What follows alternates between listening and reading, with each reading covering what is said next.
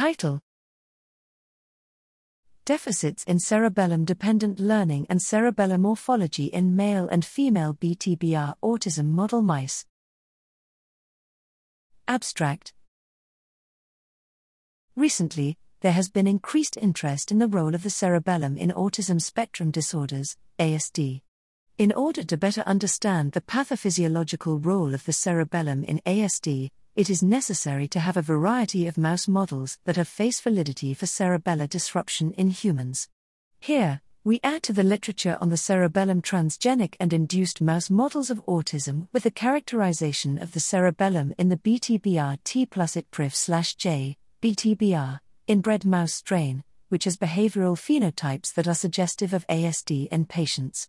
When we examined both male and female adult B T B R mice in comparison to C fifty-seven B L slash six J, C fifty-seven, controls, we noted that both mice showed motor coordination deficits characteristic of cerebellar function, but only the male mice showed differences in delay eye blink conditioning, a cerebellum-dependent learning task that is also disrupted in A S D patients.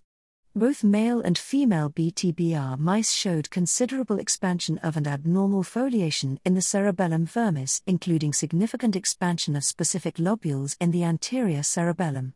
In addition, we found a slight but significant decrease in Purkinje cell density in both male and female B T B R mice, irrespective of lobule.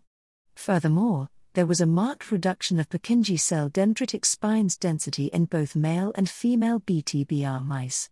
These findings suggest that, for the most part, the B T B R mouse model successfully phenocopies many of the characteristics of the subpopulation of A S D patients that have a hypertrophic cerebellum.